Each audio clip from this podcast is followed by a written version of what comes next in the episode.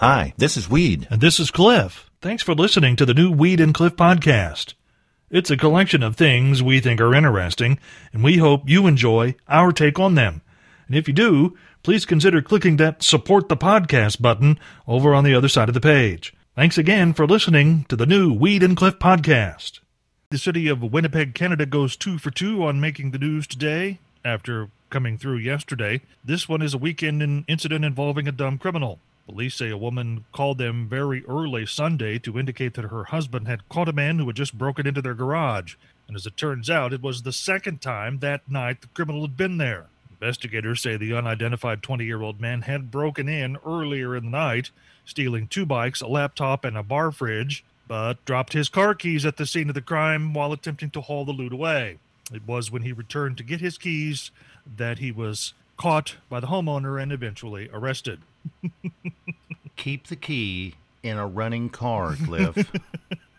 It's, you need, yeah, you're absolutely right. It's robbery one oh one, I'm telling you. Everyone should know this by now. Yes. Did you see the guy in Seattle that recovered from covid nineteen and got a bill from the hospital for one point one million dollars?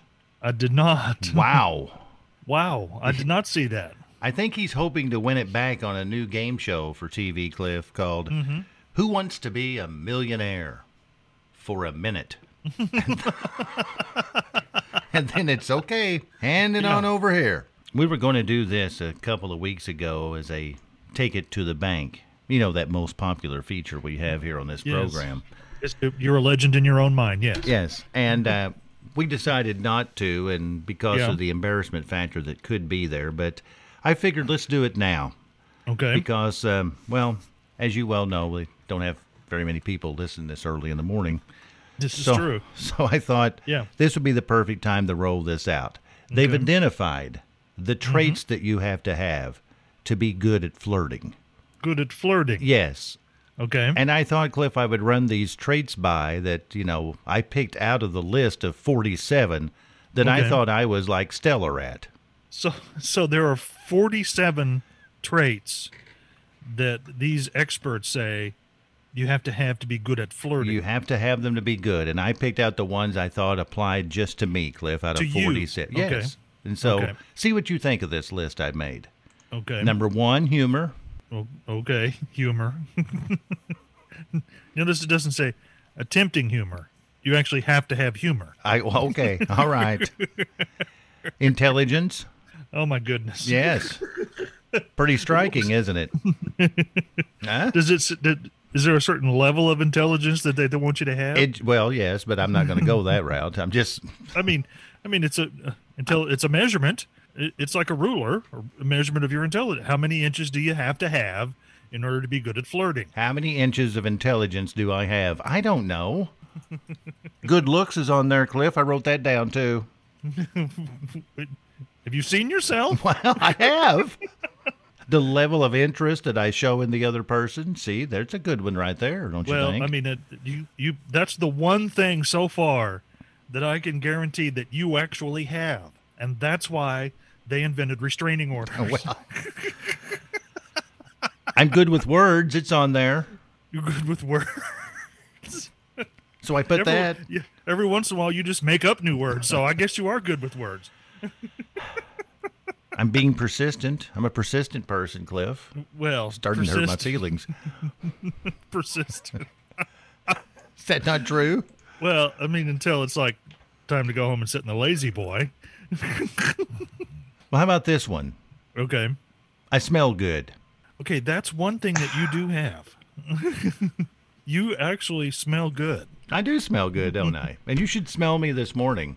I don't know. No, really, you should. I've got the new stuff on, and I've got it all on. No, I mean, there's too much. Sometimes you can do that too much. I did with this one. It's a new cologne I'm trying out, Cliff, and I. Yeah. It's uh, it's not the junk stuff, and I'm used to the junk yeah. stuff, and I got to yeah. finger squirting a bit too much this morning. Oh, you did, huh? Yes, but this stuff smells. I'm a fine-smelling man this morning, Cliff, here. I'm going to tell you that. And, and you're working alone. Well, it's true. Well, at least you can flirt with yourself. Well, I can, can't I? Weed, exciting news from the world of science could mean a big advance in green energy. or perhaps it would be more accurate to say brown energy. A Spanish company called Ingelia is now bringing to market a device they say will revolutionize both the waste and energy industries. Now, the European Union is not unlike the U S. We all throw away a bunch of organic compounds, which then rot and emit greenhouse gases in the landfills, while at the same time we burn ton after ton of coal, which also emits their own set of greenhouse gases. Ingelia's biorefinery takes waste products from food processing. It can also use wood chips and even corn cobs. And through a process called hydrothermal carbonization, it turns that material into biocoal in just a few hours. You might realize, of course, that regular coal, mined from the ground, took millions of years to get that way. Now, the top secret recipe includes superheated and super pressurized water, and the device seems to look like a giant pressure cooker. And yes, I'm sure you've guessed by now, the Morning Roadshow department of Just in Time for Breakfast wants you to know that if they put poop into the giant pressure cooker, it will come out as biocoal as well. Cliff? Yes? Somebody at some point in time after they did this said, it's just not quite right. What could we add to this? And an eleven-year-old kid walked by and goes, you know what I would add to it? Poop. And there you go. Cliff, I want to make sure I got this right. The A P News. Yeah. They were talking about in China, they're starting to lock things back down because the coronavirus is starting to reappear. Okay. And I want to make sure that if it should happen here, like we should get the second wave of the pandemic. Not yeah. that I'm saying we're going to. I'm just saying if that happens, will I have to wash both hands during the second round? You've only been washing one hand? Yes, my right one. It's my go-to hand. So I, I don't want to know what you go to for. So should right hand. So should I go with both hands on the second round well, if we have so it? So I'm I'm like now I'm like I have a much bigger question. How do you wash only one hand? It's a lot. It takes a lot longer than twenty seconds. I'm what, telling you. What do you rub against it to consider it to be washed? My other hand, my fingers. So you washed your right hand with your left hand? No, just the fingers on my right hand. You all... I make like a fist and I wiggle around there. You know what I'm saying? You know, I fist wash it. I guess what you you'd call it. it. So... So basically, you're like, I don't know, fisting your right hand. I'm well, just... the back of my hand, I can't yeah. do very good. As you well know, your no, fingers... No, clearly, because your fingers won't bend around back that way. Right, but I don't touch things with the back of my hand very often. It's generally it doesn't my matter. Fingers. So are you saying I have to wash both hands I'm, if it I'm comes gonna around? I'm going to say that if you, if you upgrade your hand-washing technique to both hands, you'll find, A, that you'll have much cleaner hands, and B... your life will be a lot less complicated. And I'll save some time, won't I? Yes, because you can then do it in twenty seconds. Okay. I just wanted to know. Well, if you own a dog, and I know you do, Cliff. Yes, I do. He's snoring right behind me, as a matter of fact. And if any of our other wonderful eleven listeners own a dog, this is kind of cute. A new study out says that your dog knows if somebody is mistreating you. And your dog will be refusing food that that person offers to give them. That's kind of weird, isn't it, Cliff? Well, I mean, I, I've never heard of the food refusal, but as you well know, from the times that the big old goofy dog that I have came to the radio station, he could figure out who was friendly and who was not so friendly, just he, right off the bat. He could do that, yes. Yeah, because, you know, Charlene, our office manager, is, as soon as he saw her, he was like gone. And then like she was, he was back in her office like for hours. He just hung out back there. And then, you know, he bit that salesperson. You remember that? I remember that. I remember that. It well, wasn't like a, it was just like a little nip, like on the back of the calf. Like, I just want you to know, I don't like you. That's all it was. Well, I don't have a dog, but when I was a kid, yeah, I had a dog named Gigi. Yes, and this, I heard you talk about this her. dog lived forever. I mean, I don't know how yeah. old, it was old. But I'm telling you, that dog there that I had, Cliff, he yeah. would accept treats from Jack the Ripper if it was food involved. Maybe he got that from me, Cliff, watching me eat everything in the house. Well, I mean, if someone gave you a Snickers bar, and it could be that clown from the Stephen King movie, be like, is there candy? Is there candy? Oh, if that clown from Stephen King's It, if yeah. he was in the gutter outside here with a little red balloon in his hand, yeah, yep, and, you know, had a zero bar in his hand. You're going down there, aren't you? I'm going down. Well, I don't know if you've seen this, Cliff, but it has been in the news that uh, yeah. some people are, um, well, they've got a petition out. They want fifteen thousand signatures on it. They want the Confederate statues in the South to be replaced with statues of Dolly Parton. And I'm not making that up at all. Really? That's exactly Dolly Parton. Right. Yes. Okay. You know, you think about that. Yeah. Who is more beloved right now than Dolly Parton? She nope. is an icon. She's yep. got the Imagination Library where she gives books out to kids. She's been doing that for years. She's given out yep. millions of books. Mm-hmm. Even now, Cliff, during mm-hmm. this pandemic, she reads bedtime stories that kids can tune into, and she uh, reads a story before you go to bed. Oh, she does that on social media, doesn't she? Yes. Yeah. She's an icon, and that's not a bad yes. idea, a statue of Dolly Parton all throughout the South. And, you know, who's more Southern than Dolly? Well, uh, and I'm like, so what kind of statue would it be? Well, I don't know. Would it be like head to toe, full thing? I guess. You know? I mean, because I'm really thinking if you're going to make a statue of Dolly Parton, you really only need to make a bust. Oh. I'm going to disagree with that, Cliff. I'm going to disagree oh, really? with that. I think it okay. needs to be the head to toe, the whole thing. Right. I, but especially I, just the bust. No, I think I think it needs to be a head to toe. And okay. And hear me out, Cliff. I think that's okay. more practical than what you've suggested there in well, your I mean, devious little more, mind. Be more expensive to, you know, make a full-body statue. It would be, but let's just yeah. say for practicality purposes, yeah. if we all at some point in time, for some reason, decide to turn on Dolly yeah. and want to knock her statues down, you know, just apply a little bit of force. oh, oh, so so they'd be so top-heavy, they'd just fall right they'd over. They'd just fall right over. You don't even need a crane. We have a lovely young friend who I once did senior pictures for by the name of Christina.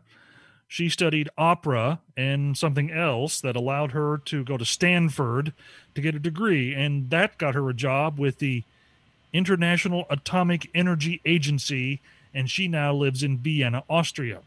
And when the coronavirus lockdown started, every day for thirty-seven days straight, she posted a video made in her apartment where at sunset she'd open the windows and lean out the window of her fourth-story apartment and serenade her neighbors all up and down the street with her beautiful soprano, thus creating a scene that appeared to be something from an old Hollywood movie. This story from Lancaster, Pennsylvania, kind of like that, except perhaps not so idyllic, because for over one hundred nights now, sixty-seven-year-old Michael Lukenbill has stepped out on his driveway and played a fifteen to twenty minute concert for his neighbors, and they didn't ask for it either. He says he's just doing it to be nice. But the only problem is, Lukenbill plays the bagpipes. Never a good story with machete or bagpipe in it, Cliff, ever. Ever. The, the, the bagpipe is like the machete of the musical world, I think, Cliff. I think you're right. I think it is. Well, that's Kenny Chesney, and he came out, I think it was yesterday, Cliff, and said that his stadium well, tour... Well, that took forever. No. Oh, not Stop that. that. Oh, Stop that. Quit. Quit. He came out yesterday with his new lineup for his stadium tour. Oh, oh, so he's going to do a stadium tour. He's going to, but not this year. It's going to start May of next year, and I think July okay. the tenth, he's actually going to be in Saint Louis over at Busch Stadium, and I believe that's as close as he's going to get to our area. You're a bad okay. boy, Cliff. Bad boy. No treats for you. You, you said, no treats for you today. You, you said he came out. Well, he, he did with a new schedule. Our text messaging this morning is requesting from more than one person if we could find a different song for Tuesday's punishment, because Tiptoe Through the Tulips is quite horrendous. So they're suggesting that perhaps it's too much punishment. I think that's where we're heading on this one. What do you think, what do Cliff? They, what do they call that? A harsh, uh, excessive and harsh or whatever punishment. Cruel and mm. unusual, I think, cruel, maybe. Cruel and unusual, yes. yes. Cruel and unusual. I'm kind of liking Tiny Tim, but I thought, you know what, Cliff, we could just open it up, and if somebody's got a suggestion for a punishment song, that right. can't be a really good one. You know, it, it, it, yeah, I mean, it has to be a bad song. Well, let's open it up, Cliff. eight one two, six eight two, oh five two oh. Yes. six eight two, oh five two oh. If you've got a song you would like for us to substitute for Tuesday's punishment, we'll put it under consideration, and possibly next week, that's what we'll play. Father's Day is this Sunday, so make sure yep. you get that tree up for mm. Father's Day and get we, your we, Mother's we, Day decorations down, because no. that's a little bit awkward whenever we, Dad we, we'll walks hold, in and sees we'll that. Hold, wait, hold on here just a second. Well, it's true. You don't, you don't put up a tree for Father's Day. You don't put up a tree for Father's Day? No, I do not put up a tree for Father's Day. No one puts up a tree for Father's Day. What do Day. you have against your father, Cliff? I have nothing against my father. And you don't celebrate with a tree in your house? I do not. That's only for Christmas. Well, for the rest of us, don't forget to yeah. get your tree up before Sunday when Dad comes over, or he'll be really upset. Tree. No, for... don't put up, do not put up a tree in your yard. Do not. Well, put it in your house, not in your yard. Or your, or there either. Do not put up a tree for well, Father's Day. And it's time now for Take It to the Bank. Okay. Well, Cliff, I mentioned the C T scan. Leading yes. up to this. You see, the I don't remember any of this, but I've read a lot about it. The Beatles yeah. were quite popular in Europe before they uh, came across the Atlantic and landed here in the United States. Right, and and at the time, no one really knew how they were going to do do over here. That's right. I mean, there was some question about whether they would be as popular on this side of the pond than they had been in Europe. And, of course, history will tell you that once they got here, they absolutely exploded. Yes. And became so popular, they were raking in so much money that their early record label that they had, mm-hmm. E M I, yes. took the profits from their touring and their sales for records, invested that into research medical technology, and developed the full C T scanner that hospitals use to this very day.